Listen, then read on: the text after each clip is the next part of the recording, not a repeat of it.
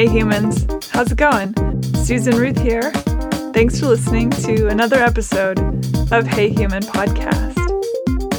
This is episode 140, and I recorded this episode in Los Angeles, California, uh, when I was there a couple months ago.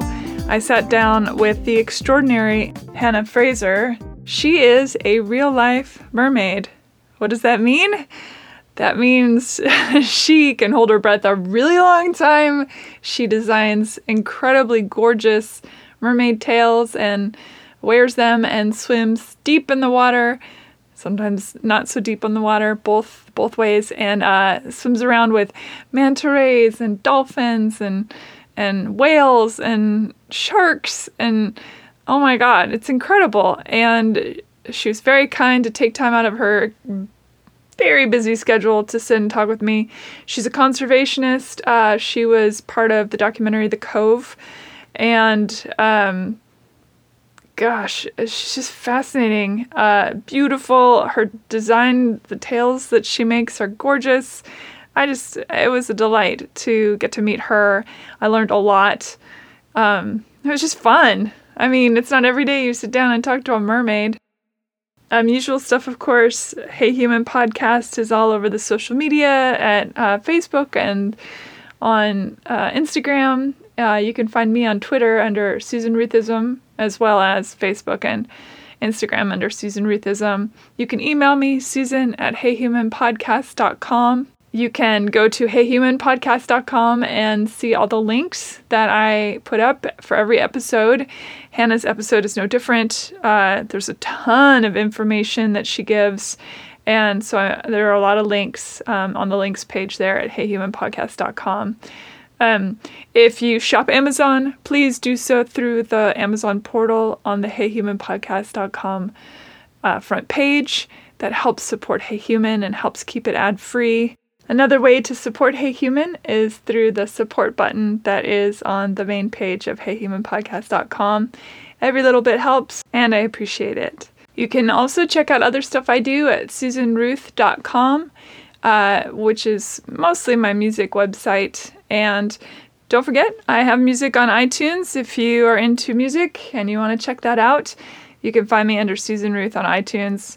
And speaking of iTunes, uh, please rate and review Hey Human Podcast on iTunes. Uh, y'all have been given some really great reviews, and it means a lot to me. Um, and of course, it helps push the uh, podcast up through the ranks. So I know you hear that every single time, every episode, but uh, that's part of the the deal, I guess, is you have to mix the business with the pleasure. On to the pleasure was a huge pleasure, as I said, to speak with Hannah Fraser. I'm really excited for this episode. Thank you for listening. Here we go. okay, Hannah Fraser, Hannah Mermaid, welcome to Hey Human. Hey human, or yay! Hey Mermaid. oh yeah, exactly. welcome to Hey Hey Mermaid. I like that. Yeah, can't be too humanist here. We, No, we had to incorporate everything and everyone. all Thank the you. fantasy creatures. Yes, yeah. Although it's funny, I I watched some of the videos that you've done, and mm-hmm. I don't know how fantasy it really is. To me, it seems very grounded in reality. That's yeah, it's nice to hear because for me it was truly about bringing my dreams into reality and making it very grounded. Mm. I'm not trying to be like something that doesn't exist. I'm trying to create a new way of being in this reality, which includes being able to hold my breath for a really long time, to be able to make fully functional, usable, but gloriously beautiful tails that I can swim around in that like are give me my superpower. But you know, nothing in my videos is CGI. It's all 100% real animal interaction beautiful. in the ocean. So yeah, it's true. It's it's not a fantasy. It's it's my reality. Yeah. So let's go backwards a little bit. um, you as a little girl, were you always drawn to water, or was it particularly mermaids? You know, how did that? I, I'm gonna. I, it, it starts with a fetishization in a way, right? You you get into something. Like for example, when I was little, I loved flamencos. I don't know flamingos. Flamingos or flamencos? yeah, so I just realized as that came out of my mouth, I'm like, not the dancer. Although a flamingo that does flamenco, Oh, now you're talking. I would like to see that. right? I'm seeing it in my head already. I know, that'd be amazing. um, flamingos. Uh, so how did that all begin for you? Are you a professional flamingo now? I am in my mind. That I gotta say. That'd be a good job too. I'm so tall. yeah. You're the one with the pink hair though. So True, true. uh, yeah, as a kid, I was obsessed by mermaids from as early as I could remember. When I was drawing stick figures, they had mermaid tails. Really? My mom used to tell me fairy stories, I would say more than mermaid stories, um, but I always drew pictures of them. I, I loved the whole like long hair and floaty, weightless beautifulness, the underwater world, all the sea creatures. And when I was nine years old, I um, made my first tail after seeing the film Splash with Daryl Hannah, who Love absolutely nailed it. Such a she good movie. made she was the first one who really made it real. Um, and yeah, for me, I was just like, that is everything I want to do. And I made my first tail out of a plastic orange tablecloth material and hand painted, painstakingly tiny little golden scales all over it. It was totally non functional. The thing had pillow stuffing in the end of it and did more to drown me than to actually allow me to swim well. But it was a good sink or swim moment, and I guess that was, you know, my first way of learning how to navigate challenging things underwater and still survive. Please tell me you still have that. I tail. wish I did. I wore it so well and so often it disintegrated. Yeah. We patched it back together, but it started to look really bad. And you know, we we moved house so many times throughout my childhood. We've lived in multiple countries, so I remember my mom dragging the thing around for a while, but it, it was sad. It was never going to get worn again. And I do have photos though. Yeah, that's awesome. So you you grew up in Australia, but you when you say you moved around a lot I- within Australia, or I actually was born in England Oh, to okay. an English father. My Australian mother was a traveling, wandering adventurer. And so I was born in England. Then, when I was one and a half, we moved to Los Angeles, where I grew up for the first seven years of my life. Mm. Then, we spent a year in India. And then we moved to Australia when I was like nine years old. Mm. And then moved around a lot through Melbourne and then all the way up to Byron Bay where I that was my first place that I chose as an adult. That's where I want to live, and it was subtropical, gorgeous paradise. lots of water. Lots of water, and that was the first time I actually lived by an ocean. And I was 21 by the time that happened, and I didn't even grow up living with any pools. Once or twice when I was a kid, for very short, brief moments, we lived somewhere that had a pool, but I did not have that ocean lifestyle. So God only knows how I managed to end up being a mermaid. Did you practice holding your breath in the bathtub or something? How did you develop that that skill? Uh, whenever I went to friends' houses, I was in the pool. When we had a pool when I was about nine for a year, I was in it incessantly and I was just always saying, Everybody throw things in the pool, I'll go and get them. Look at me, I'm having my own tea party underwater. Look at how, how long I can hold my breath. And it was weird because my dad doesn't didn't swim at all. My mom's good, but she didn't have like an overly, you know, penchant for being in the water all the time. And my sister was like, whatever. Um, so it was really something that just was mine. And I was really into it and just a natural little fish in the water. How long can you hold your breath now? Uh, a static breath hold, I've gotten over five minutes. And then moving around in the water, it's usually around two minutes. That's extraordinary. It's. um, I mean, the world. or is it- The, no, the world record is twenty minute static breath hold, or twenty two now. I can't remember, but held by a woman. Of course. Yeah, of course. Because we hold our breath all the time. Although we say we're not Suck going it to.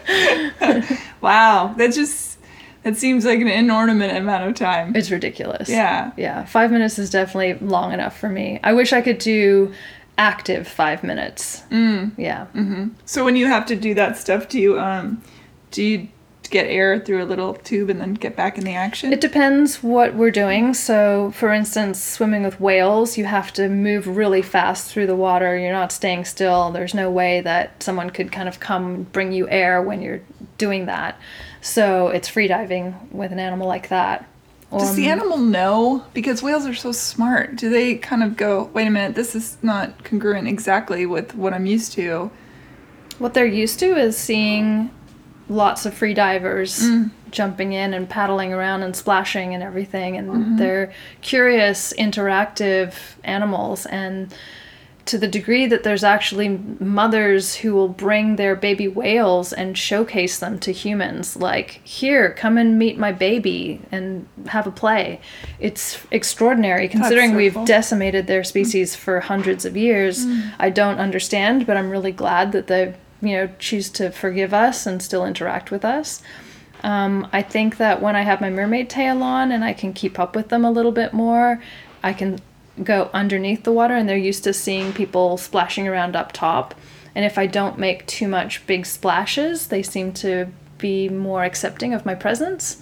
Um, dolphins are interesting because they kind of get freaked out by my big fin if I move it around too much, even though they like the fact that I can kind of keep up and play with them a little bit. If I start doing big fin movements, they're like, "What is that? That looks dangerous," or it's like flicks, you know, too much Does it movement. maybe remind them of a predator or something? Or Uh, yeah, I think it's just just, freaks them like a big lot of movement and a lot of color. Yeah. and they're just like wary. yeah, what is that? They see color. I believe so. That's cool. I don't actually know. Uh, wh- I um, think their eyes are pretty advanced. What's that like to interact with a whale? That seems. Whales are the best. So, um, I'll tell you my first whale experience. I'm swimming out in the deep, deep blue and looking down into endless depths, and I can see the sunlight rays going down into infinity, and I can hear the whales singing, but I don't know where they are. And finally, I see this shape, small, getting bigger, bigger, bigger underneath me until it's this ginormous whale. And that's when I started to get scared. I thought, holy crap, I'm so small. I've never en- encountered feeling so small in my life before because we don't meet animals that are size of buses very often. And, uh, and then I thought, oh, I'm just gonna get hit by its tail, or it's, I'm gonna fall into its blowhole, or it just will like smack me and it won't even know I'm there. I'm an ant. I'm insignificant. But then I realized that it was completely aware of my size, the distance between us, even down to the amount of water that it displaced with its body and its tail movements. It knew how it was interacting with me, and it came up. So there was the mother and an escort and a baby, and I could hear the whale song, and it was so loud it was like having a speaker stack of music at a concert blowing right through you, and the, the deep sounds were like these crazy big thunderstorm rolls and then the high pitched squeals were like little trumpets in my ears. It was so phenomenal. And the feeling that came along with it was something I still struggle to explain, but it was profound and it was intelligent and it was like there was information being downloaded to me, but I didn't know what it was. Hmm, it and when I shivers. yeah, and when I came back out of the water, I was just crying. I just felt like I will put my life on the line for these animals, and that was a really formative moment in knowing that I was here to do something bigger than just enjoy swimming around in a mermaid tail. It was all about being a bridge between humans and animals and nature, and, and bringing the message that they're they're precious and we need to look after them. Explain what an escort for. What does that mean? So, a whale, um, when she mates, she has these male escorts that follow her around, and then, you know, one of them will get to mate with her, and he becomes her escort. And that's why they're called escorts. Do they mate for life? no, they No. don't. They mate once a season. Okay. Yeah. Yeah. May the best whale win. Yeah, Yeah. pretty much. They have these wild mating runs where the males will, to push away other males, they will do all these huge bubbles and and like make a wall of bubbles between them and the the female. It, I saw one once in Tonga. It was fascinating. That's so cool. It's like behemoths making massive bubble walls. What's it like interacting with a whale baby? Oh, they're so cute and so playful. And I had one experience where it seemed like the movements that I was making, the baby was following me and making the same movements with its fins as uh, like I was doing with my arms. It was really cool. And they'll come and look at you and check you out, and you can just look straight into their eyes, which are like the size of your head. It's It's crazy. intimidating and beautiful and amazing, and you realize that they don't mean any harm to anyone. yeah. Yeah. And ancient. Ancient. So, oh God, these animals have been around forever. Yeah. And also, sharks are one of the oldest creatures on this planet, and That's interacting with them is wild. so what's that like? Let's talk about It's that. different. It's very different to whales. They have a very, um, like, they're wary predators, and depends also each different shark has got its own personality and also within its own species you know they have different and even within the species different areas around the world have different types of tiger sharks that interact differently like i would not swim with tiger sharks off the coast of australia they're known to be pretty vicious and then the tiger sharks in the Bahamas are way more chill, much more acclimatized to meeting humans. You can go and pet them. You know, it's it's an entirely different thing. So with sharks, you just really have to go with people that have interacted with them a lot before, that understand all of their behavior. Um, you have to be able to pick up on the nuance of the way that they move and know their behavioral customs before you can safely interact with them. Whereas anyone can jump in the water and be with a whale and be very safe. Um, I did a lot of research on the tiger sharks in the Bahamas before I went and swam with them. Talked to all the experts. Went with um, Jim Abernethy and his shark tours. Have been doing it for 20 years or something. He knows all those sharks by name. He actually named one of them after me. A new shark turned up and interacted with me, and he named it Hannah Aw. afterwards. That's awesome. Yeah, um, but they're beautiful. Uh, I kind of got the sense that they were like a pack of big old hound dogs because they can sniff um, the scent of food along the bottom of the ocean and they will kind of follow the track and you can see them. They look like they're nearly just kind of sniffing along the bottom. And they look up at you with these, you know, funny little eyes and you realize once you start scratching them on the head that they're kind of into the affection. And strangely, out of all the animals in the ocean, tiger sharks are the only ones that came to me for physical attention. And it, we weren't feeding them, and they just kept coming back and, and seemed to enjoy being tickled on the nose, which I wouldn't suggest everybody goes out and does that, but Sure. it's it's a pretty phenomenal experience to have this huge beast that we consider to be like these men hungry animals that just want to kill us come up and want to just have a tickle Yeah. yeah I think uh, human beings come up with all sorts of reasons to justify their abuse of power. so true You know? we are really the only very dangerous animal on this planet yeah, we're certainly the top, top, top predator for Mm-hmm. sure Absolutely. Um, so you're a little kid and you've begun this this madcap adventure. When did you cross into the idea of of this is going to now be my voice? Because it's different to be like, you know, uh, this is important to me and I talk about it and I'm learning about it, but then to know that this was your calling for sure. Yeah, so as a kid, um, you know, I only managed to swim around for about six months to a year in that tail before it disintegrated. And then I moved to somewhere that had no pools and no ocean and it just was cold and there was no real inspiration to continue that journey. And so I continued it in my art form. So I would draw pictures of mermaids, and I started um, when I finished school. I started a business creating my art into paper products like greeting cards and stickers and illustrations and um, yeah i did all sorts of jobs for people creating fantasy work of fairies and mermaids and dragons and things like that and so i would just kind of live in my head in this fantasy of the mermaid world and it wasn't until i got hired for uh, I got a, went to a casting for an underwater shoot and I got the job against all these other girls because I could hold my breath for a long time and I was really comfortable underwater. And I didn't realize that I had this skill that was above and beyond because I thought well most people should be able to do this. It's pretty easy you know it's my happy place. But then seeing all these other people who were like dying blowfish couldn't even hold their breath for 10 seconds under the water I was like oh wow this is really truly where I shine Yeah. and I got the pictures back and they looked like the artwork that I've been creating my entire life That gives me the shivers too.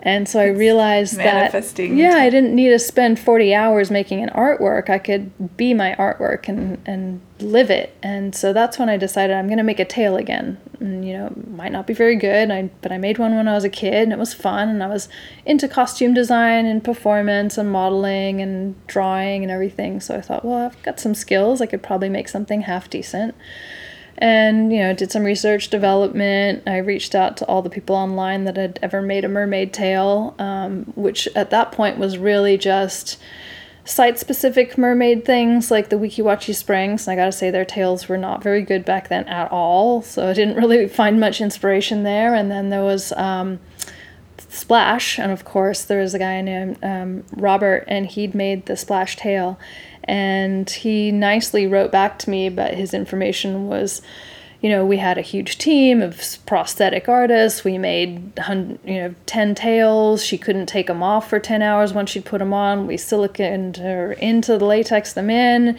You know, they got ruined each time. It was like, oh wow, well I can't do any of that, so I'm just basically gonna make my own thing. And uh, after much research and development, I kind of created this mono fin and um, a, a wetsuit neoprene sleeve that went over it and decorated it up and did some shoots.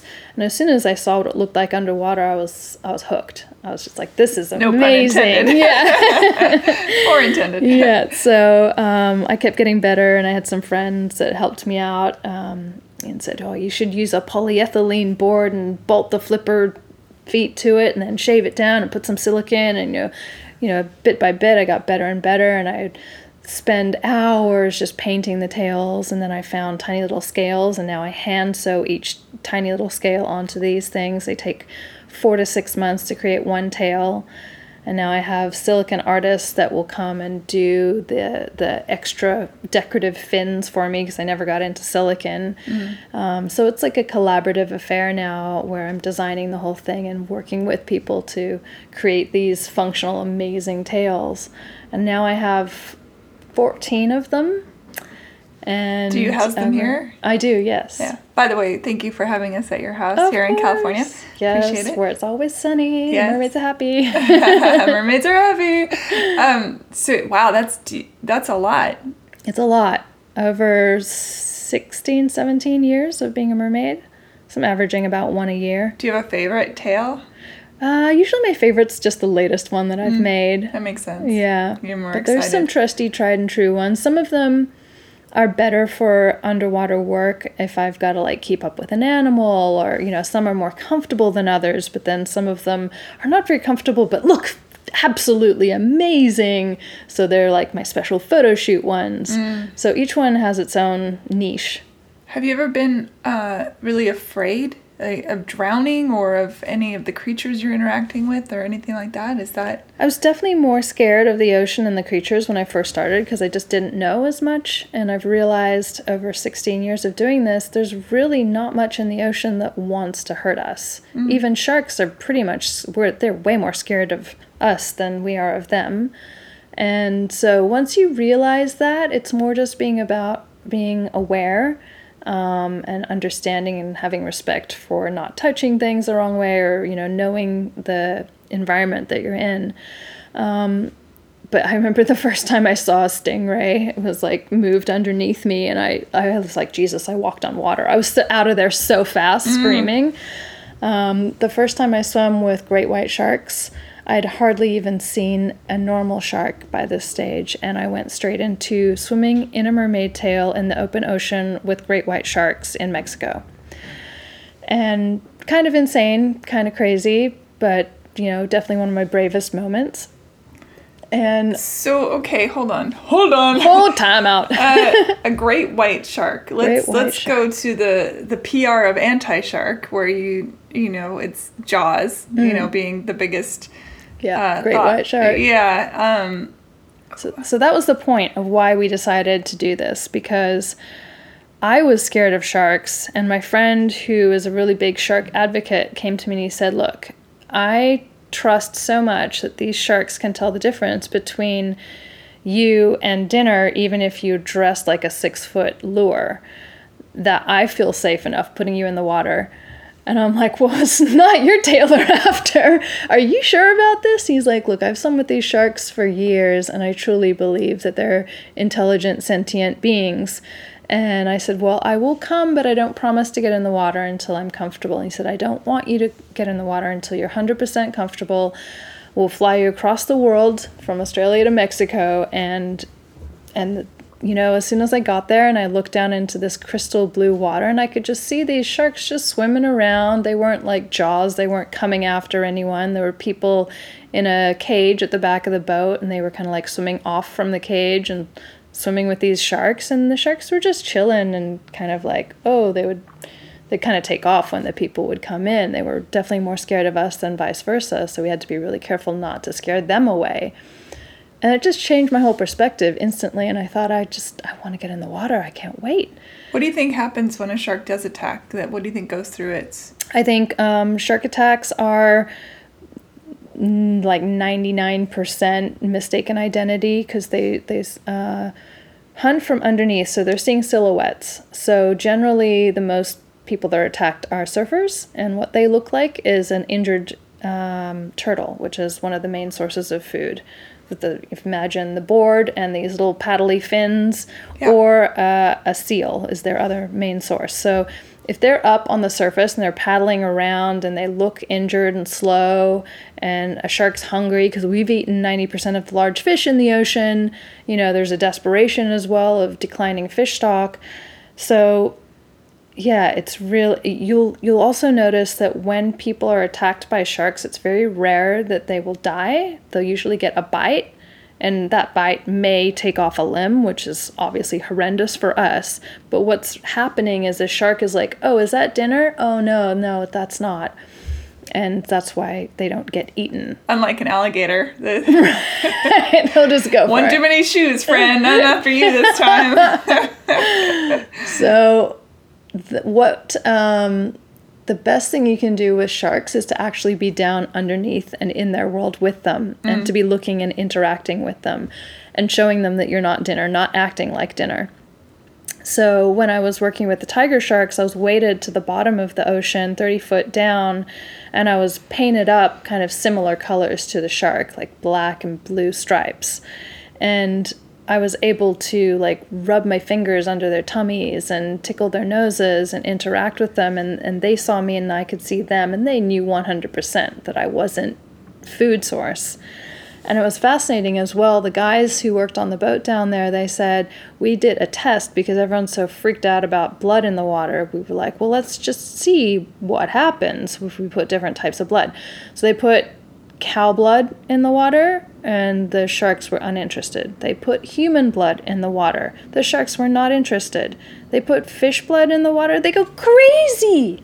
And the reason is that sh- uh, fish blood has a way higher oil content than any of the other mammals on land, and that's what they're looking for. That's this activates their this is food source mm. mind. It's millions of years old. Right? Yeah, millions. That instinct. Millions. Yep, yep. So they know what they're after. What's it like being that far underwater? Um, the first time I ever scuba dived, I got totally terrified, and I f- felt like everything was kind of closing in on me because I wasn't used to trying to breathe under there, and now it's just delightful. Like I don't go really, really deep I'm not one of those people that needs to go a couple hundred feet down and, and like push my boundaries because all the photo shoots that we do, the higher you are up in the water column, the more color you get. The lower you go down, it just becomes like a murky blue. There's no light. It's not pretty. Right. So you're not an angler fish mermaid. No, I'm a little headlight on. so probably you know the the ultimate is around thirty foot, is a good distance to be down because you can kind of get down to most of like the sandy bottoms of a lot of good places to dive and that's where a lot of coral reefs are and shipwrecks and things so yeah I, and for me if i can like i can swim down on one breath to like 50 foot or so. So if i can look back up and know that i can get up by myself i don't feel scared anymore. You can see the light up ahead yeah up above you. exactly I just I'm trying to picture that and it's just it's so hard. I think when I'm in the bathtub and that that heaviness that you feel in the bath Ah. sometimes, I imagine that on you know the psi of that under I- that far. just I've some people have talked about that pressure and I guess I mean I've only gone to maybe like a hundred foot down. I've never experienced feeling pressure on my body. Um, I don't know if I'm just unusual or way maybe You're Atlantean. yeah, maybe people don't really notice it until a bit deeper, but for me, what I'm experiencing is the weightlessness. Like we're 70% water and you're surrounded by water and you're weightless and you're floating. Like to me, that feels like freedom. That doesn't feel like pressure. And as a kid, I would have endless dreams of flying. And so this is the way that I can live out that fantasy as well. Yeah, that makes sense. Is it or was it weird to adjust from having two legs when you're swimming, which is a propelling? I mean, obviously a tail is very propelling, but was that weird to be I always swam like a mermaid. You did. yeah, so when I finally got a monofin on the end of my feet, and it mm. wasn't until, you know, like I would I would swim with my feet together with fins on and be able to swim like a mermaid. But the first time I got a proper monofin that had a huge fin, I was like, oh my god, I've just felt like I I didn't have all of my appendages before, and now I know how to do this right. So So, it was freedom, and it always felt really um, splashy, noisy, and and not as streamlined to be kicking my legs separately. So when you began your uh, your journey through being a cons- um, conservationist, Mm-hmm. and uh, the first thing that pops in my brain, of course, is the Cove, Mm-hmm. which hopefully people will go and watch that if they haven't yes, seen please it. Please do watch Talk the about film, that a bit. The Cove. So I was working with um, my ex-partner, who's an amazing surfer in person, David Rastovich, and he started Surfers for Cetaceans, a group which was um, working to stop cetacean killing and capture. And one of the Explain first what a cetacean is for people Oh yes, a cetacean is all whales and dolphins. And we had just swum with whales and had that incredible experience that I shared with you guys before.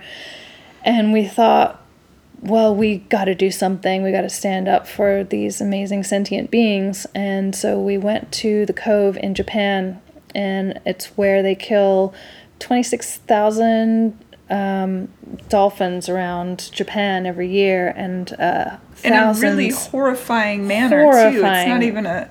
You couldn't even call it a sport. I mean, they just No, they just corral. corral them and then hack them to pieces, and then they take out some of the babies and the cute ones for captivity to send around the world to places like SeaWorld and so forth, which is why we're really, really against cetaceans in captivity because they come from broken families where their families were murdered and they're ripped out of the ocean and These they're put in a tiny little smart tank. animals. They know their history. Oh yeah, they are family oriented. They always stay with their pod, and then in in the wild, they never ever s- s- hang out by themselves, and they never swap pods. Like their pod is everything, and so to take them out of their family and put them in a little round jail, jail cell for the rest of their life, it's torture. Um, and so anyway, we went to the cove, and we there was six of us that paddled out into the Bay of Blood as they were doing the killing.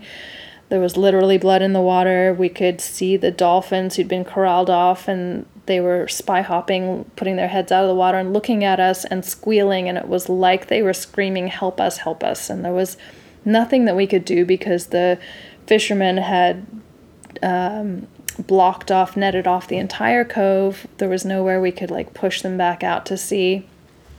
So we could just hold space and um, bring the media coverage and show people what was actually happening there. And the fishermen were so angry, they came and pushed their boat propellers up against us. They hit me with a big fishing stick and created a lot of bruising on my body. Uh, we knew that we only had about 15 minutes before the cops would be notified and arrive and so we had a plan that we'd leave but like around 7 minute mark. But once we got out there we just couldn't leave.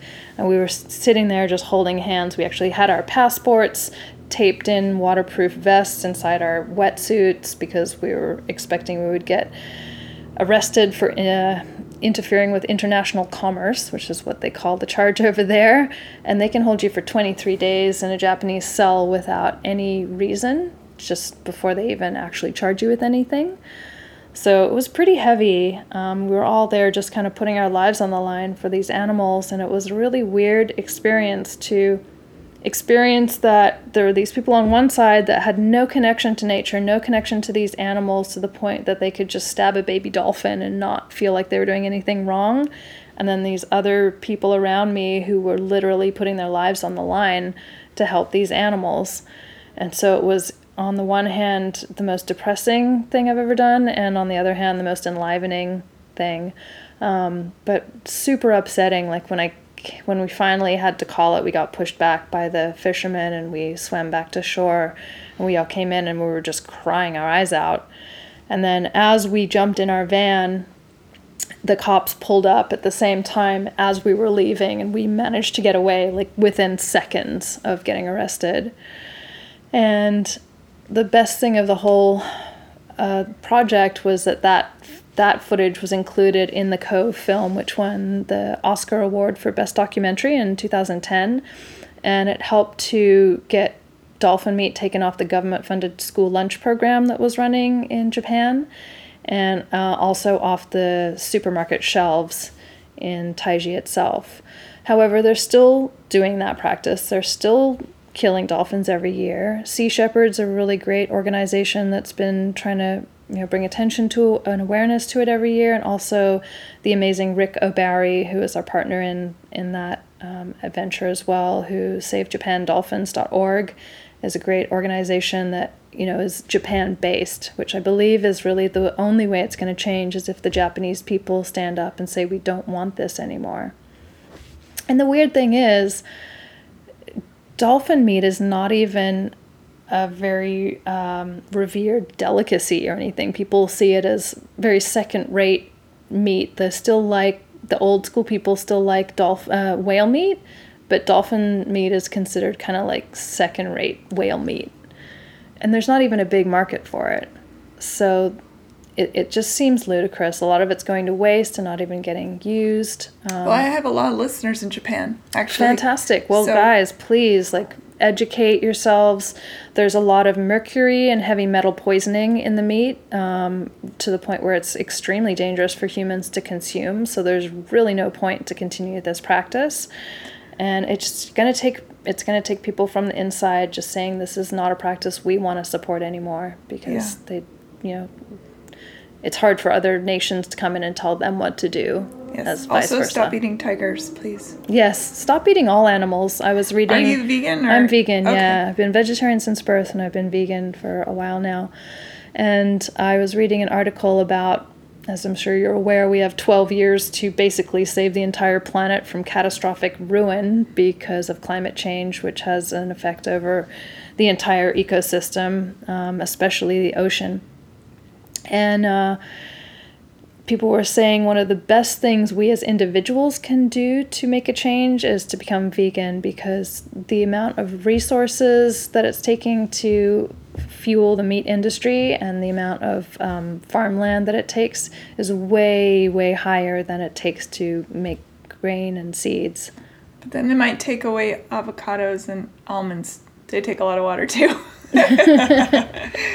so if we what? took out all the meat, yeah. I think we'd be okay with some avocados and almonds. I, I was being facetious. Don't take away my avocados and almonds. That's I all I eat. Actually, when I got to LA and I went to the grocery store to get snacks for the Airbnb and the avocados, I was like, oh my God. And not only are they plentiful, but they're actually ripe. And, yes. You know, in Nashville, you go to the grocery store, you have to plan ahead and get oh your avocados God. for there's that weeks. weird avocado sweet spot where yeah. it's not gone totally black and mm. it's not wet and sort of slimy yeah, and yeah. hard. I don't know how to find that perfect moment. It's it's, a, it's tough, but here they're all just ready to go. They're perfect. It's avocado land. So lovely. it's one of my most favorite fruits in the Me whole world. too. What is next for you with all of this stuff? And wait, before you get to that, actually, I want to ask a different question. Um, let's talk statistics for a second.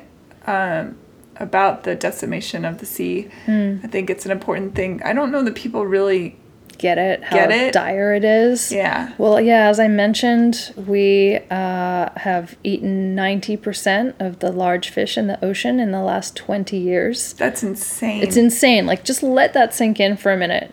90% of all the large fish. And the large fish uh, are very important because they're the ones that create the new fish. Little fish are going to take a long time to get to be big fish and often get killed along the way. So, we're not only taking out the 90% that exists right now, we're taking out all the babies that they could have created. So, it's going to be a long road to get back if we ever do manage to. Um, you know, we're 70% water, the ocean is 70% uh, of the planet itself, and uh, 70% of Earth's oxygen, air, breathable air, comes from the ocean. A lot of people think it comes mainly from the trees, but in fact, it comes from the ocean. So, if we don't have a functional ocean that's able to create the oxygen through the, the process that it does, then we're going to start running out of air. Um, Yeah, and, and the, the temperatures rising screw up the balance. If it were happening over this, you know, a million years, Right. it wouldn't be a big deal because the adaptation would be fine. Correct. But unfortunately, doing it in a one, two, three decades, the there's no adaptation. Right. Mm-hmm. So you get more red tides. You get more. Uh, you know the, the fish and the, the, the frogs these all these creatures are dying off the plankton dying off the great barrier reef you know one of Mm. It's the horrendous. Even in the 17 years that I've been doing this, there's places that I went to early on that were gorgeous, beautiful, glowing coral reefs. I go back and they're just white boneyards. I've Yeah. been places where they're throwing bombs into the ocean, just like local fishermen. They do these fish bombs, and the bomb basically goes in. It decimates all the coral and kills all the fish. The fish float up to the surface and they just come and scoop all the fish. But then the whole ecosystem is killed as well. So there's It's so bizarre to me that p- We're so short-sighted. That's exactly as was say. That short-sightedness is is insane. yeah, And, of course, the water is now getting to the the point where, as you mentioned before, the mercury issue and Mm, yeah, stay away from yeah. all large fish. If you have to eat fish, I honestly suggest that you don't eat fish because they're finding um, mercury and toxic levels Yeah, in, in. Mm-hmm. most fish. Uh, in fact, my dad, uh, when he was still alive, he came to me and he said, um, Oh, I said to him, Oh, you're eating quite a lot of sushi. You should probably be careful of your mercury levels. And he scoffed at me and said, I don't eat that much. And then a couple months later, he came back to me. He said, You know, I actually went to the doctor and got my mercury levels tested to prove you wrong so I could show you. And he said, they were actually high that my doctor said that I need to stop eating fish. So I've like reduced it down a whole lot and I don't eat big fish anymore. And so thanks, and I guess. poison- uh, mercury poisoning is no joke. It's oh, it's intense. it's there's the the Mad as a Hatter, right? That Right. came from the haberdashers. They used to use mercury when they were treating Exactly. their and it made them insane. And I it's an autoimmune s- Yeah. thing. So it's basically like if once that is in your system, Yes. everything else starts shutting down. You're right. basically dealing with an autoimmune disease. So I also recommend you listeners out there go go check out your mercury levels. Go get a Mm. blood test. Um, I used to eat sushi. I don't anymore. Mm. Um, it wasn't because of mercury actually, although that was that's a concern for me with ingesting fish in general. Mm. And yes, I love fish. I do. I love the way it tastes, but I'm also aware that it's not what it was when I was a Right. five year old girl or whatever. Exactly. Um, That's the challenge we're facing is that things are shifting so fast that it's like, but I I always did that, but it's not the same anymore. it's not In even a, a, tomato doesn't smell like a tomato anymore. you know, Yeah. unless you're growing it We're yourself. even getting he- heavy metals in a lot of the vegetables these That's right. days because of the soil. Yeah. It's an unfortunate reality. Yeah. We have um, overstayed our welcome, I Yeah. think. but we don't have anywhere else to go, so Yeah. we better figure it out. I quit eating sushi because I read a parasitology book and I was Oh. said, oh no, Oh, I'm done with sushi. Sorry. All sorts of weird worms and Oh parasites and things going it on there. It freaked me out. It freaked me out so bad. Um, dolphins. Let's talk dolphins. Um, that you you, you told the, the cove story, which was horrifying. I can't. Yeah. You probably still have nightmares over that. I can't even intense. imagine what that was like. But Tell a happy dolphin story. Happy dolphin story. I once swam in a pod of 400 dolphins who were mating in Hawaii, and you could hear You every. I know. I didn't mean to. I just got swept up in it all. I got four phone numbers. they were so lovely. They were all just like twittering, and you could hear all of them squealing under the water, and they were just dancing with each other and swimming all around. It was magnificent. Um, I love dolphins. They're just truly, you can't be in the water with a dolphin and not be happy. I, Yeah. I mean, dolphins maybe saved my life once. dolphin saved my ex husband's life too. Really? Yeah, tell me your story. So I was staying in Mississippi with uh, my friend Diana at her dad's house. You know, she was divorced parents or whatever, and uh, we we were on on the Gulf of Mexico basically. And uh, you know, when you go out a little ways, so we went down one morning. Uh, it was my bright idea. Let's get up at five in the morning. We had the not I call it the not so fun island. We had the fun island that back in the day they don't do this anymore because of exactly what you said that they mimicked seal and so they had to stop making this product. Uh, so these fun islands, they had they they're clear on top and then silver on the bottom to reflect the sun, and were supposed to be the perfect way to get a tan or whatnot. And I said, "All right, Diana, let's, I've got an idea. We're gonna." We took Folgers coffee cans that were empty because her dad had them, you know, in the garage or whatever. We filled them with rocks and dirt. We tied them to our big toe, and in the morning we went down to the beach and we sh- stuck the can in the sand and we were on the floaty thing and we thought oh this is to be great we fall right back asleep and we'll just get tan here on the edge of the water it'll be awesome uh, well we woke up around noon judging by where the sun was we were in the middle of the gulf of mexico Oh my god. we'd floated out to sea and the thing was still just hanging off your foot. no there was no more i mean we it was gone oh It was- no. was my bright idea Did you see land at all? bad idea no couldn't see land Terrifying. we were terrified I How old were you? uh, i was 14 Oh and she was my 15 god. and uh, jumped. I jumped in the water and held on, but I immediately got stung by jellyfish. Oh, God. So I jumped back on from the bad thing. to worse. Oh no, it was terrible. And I said to Diana, I was like, um, we're red as lobsters by now too. I- I- yeah, oh yeah. Totally thirsty. Oh no, it's ridiculous. Um, we, I said, we're not, not gonna, we're, this is it. And first we cried, and then we started just laughing hysterically. we were out there for quite a while with nobody in sight, um, no land. We had no idea which direction we were supposed to go. And then I said, Diana, is that a shark? And there was a shark Stop it. circling. This is like that bad shark film that just came out. Oh, which one? No, I don't know. There's been too many. I know. But so the shark was going around us, and then uh, there was also a dolphin, and it was bonking.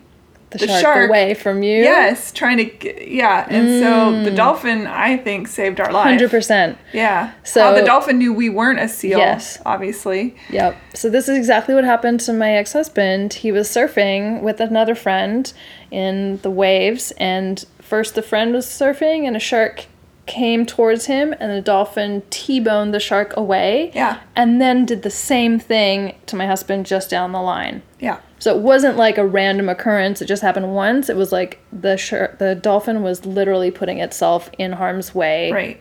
pushing it away. Which is what I think happened with us because it kept bonking at the shark until eventually the shark was Wow. like, fuck off and Wow. left. And then eventually a fishing truck came, or truck, a fishing boat came along. I said truck because the trucks keep Yeah. going by. A fishing boat came along and they were like, what are you little girls doing out here? And to your point, we were fried. I was, Wow. I had a third degree sunburn. Um, it was so disgusting. But um, yeah. How and long he- were you out there? I mean, it must have been seven, eight hours.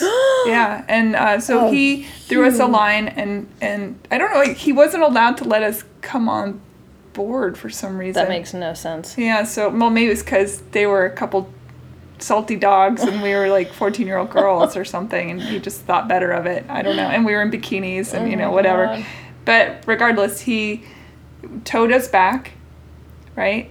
And then to the point where we could see land and said, we can't go any further. We, we're not allowed to cross Wow, a certain yeah. point, but you can swim from here. And we're like, oh my God, thank you. Wow. That's my crazy story for that. wow, you really did nearly die at sea. Yes. But the dolphin saved you. I know. It's amazing. And the shark didn't know better, so I won't criticize him, he or her. You know, and I'm sure they thought that's why they stopped making that particular brand of because they did the Mm-hmm. yeah, sharks. it's dangerous being up on top, just floating around. Sure. It's yeah. Yeah. So what's coming for you? What's in the grand ocean of the world? So I'm working on a long-term project. It's called Tears of a Mermaid, and it's a documentary about all the behind-the-scenes adventures that I've had doing all these incredible things that I've, uh, you know, experienced over the last decade or so. So when I've swam with the tiger sharks, it's all of the challenges and the behind-the-scenes stuff and the injuries that I got and like all the preparation that goes into it, the planning. Another adventure that we had was with the manta rays, swimming with them underwater at midnight, bolted to the ocean floor. They're with, like my fave. Oh, they're so cool. They're so beautiful. The, I call them the ballerinas of the ocean because They're so beautiful. I can only hope to be as graceful as they are. But I always think they they're they're an alien. They race. are, Absolutely. I have a story about them too, but keep going. Yeah, so I was bolted to the ocean floor, 30 foot down with 20 pounds of weight, and there was a huge swell. I'm being pushed back and forth onto these intense rocks. I've got uh, one foot kind of like in a harness to hold me down. I'm wearing this huge wedding gown that keeps kind of flopping up over my head and nearly drowning me. And then occasionally there were viper eels that were wrapping themselves around my legs What's a viper eel? just That like a weird, really weird eel that's, you know, as it sounds, not very nice. sounds evil. sounds kind of evil. I did, I Where's didn't- the unicorn eel? yeah. um, but as soon, and we had these lights to illuminate the whole area because it's pitch black down there. It was scary, you know, and I don't have a face mask on. It's just dark and scary, right? But then finally the manta rays show up and they start dancing in these lights and they come so close I can literally tickle their bellies as they go past me. And all I can't see the videographers or anything. All I see are these like huge illuminated lights with aliens swimming through them as I dance back and forth in the in the the breeze of the underwater ocean. And it was truly like Close Encounters of a Third Kind. It was the most surreal experience I've ever had in my life. And from that, we made a short film called Manta's Last Dance, and it was shown at the United Nations Convention for International Trade on Endangered Species. And it helped to get uh, an 80% vote in favor of making manta rays protected for the first time. And that happened about five years ago. That's amazing. So, yeah, it was shown to all the delegates who were voting. Are sharks and dolphins gonna end up having to be on that? Um, I mean, all of them have to be on it because they're all endangered at this point. But sharks um, are protected in certain certain areas at the moment. Um, dolphins, there's still so many dolphins that they're not considered to be endangered, so they haven't put them on that list yet. The numbers of manta rays were getting so low, and they were so endangered because people were taking their gills and like shark fins for shark fin f- soup in the Asian countries, so that they were able to be put on the endangered list. Yeah. But getting that actually implemented on a ground level Because there's still poachers. And, yeah, there's heaps of small communities around the world that like haven't even heard of the rules and let alone give a crap to enforce them, you know, when it's sort of their livelihood to kill these animals. So there's some really great programs. Um, this guy Sean Heinrichs that I've been working with on Tears of a Mermaid, and uh, he's been my underwater cinematographer and producer in all of the short films that we've done. He's going to remote communities and creating underwater films with the animals there and inviting, especially the children and the fishermen, to actually come under and see the animals and film them interacting. And then he sets up a massive cinema, like you know, huge projection and everything in their tiny little town and makes a film of the, them interacting and showcasing how important these animals are to the ecoculture and, and to their continued survival as a race. And so changing their perception from the inside out, which is so effective and so awesome. Um, he runs Blue Sphere Foundation, which is a really great foundation if you guys are looking for something I'll to put links for all of this Yeah. stuff on heyhumanpodcast.com so Yeah. people can access it really easily. So I'd tell you this crazy story. About manta rays? Yes. Cool. Uh, my friend Nancy Colton, who had uh, a farmhouse in Carnation, Washington, she invited my then boyfriend Jess and I to stay the night. We were going out of town. I can't remember if we were going on tour or if what what we were doing, but um, so we went to stay the night there. She made dinner. She set us up. She had just moved into this farmhouse uh, not too long before that, and she put us upstairs in the um, in like the A-frame part. The attic. Yeah, the attic part. So Jess and I laid out our sleeping bags on the floor and went to sleep that night. And sometime in the middle of the night, I woke up to something. Something woke me. I'm truly trying to figure out how a manta ray is going to fit into this farmhouse story. yeah, are you ready for this? I'm ready. Yeah. Woke up. I know, I'm on my back on the floor in a sleeping bag. I woke up, and over my head was no more ceiling. It was water. And it, it still gives me the shivers. It was water and just dozens of manta rays. What? Dozens of them. And I'm staring at them. I'm like, am I am I asleep right now? I could see the room on the sides, What? but above me was like an ocean. Wow. And I was just like, oh, and it was so beautiful. And you could see the light dappling through. It was like being under the ocean. What? And I'm trying to wake up Jess, who won't wake up. I'm like, Jess, Jess, Jess, Jess. And then I just, I was like, oh, yeah. And then I fell asleep again. So in the morning, I came downstairs. And at the time, uh, her son was probably, I may get the age wrong, but somewhere around 10 ish or something like that. I came downstairs for breakfast. And I'm remembering this moment I had. I'm thinking, God, that was the weirdest thing. And I sat down in the little cubby in her kitchen, and Nancy's cooking breakfast. And I said, I had the weirdest dream slash experience last night. It was so strange. I said, in the middle of the night, I woke up and I looked up at the ceiling. She goes, Did you see the manta rays? What? And I was like, What? And apparently, her son had the same experience in that room. I want to go and sleep in that room. I know. what? I know it. It's like a portal to Atlantis. or something.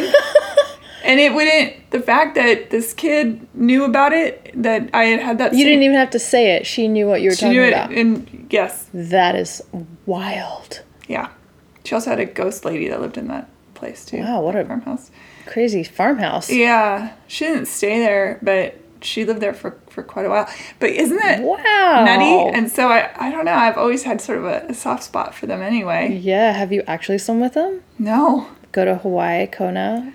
Do it. Okay. It's a, one of those bucket list moments that you I just.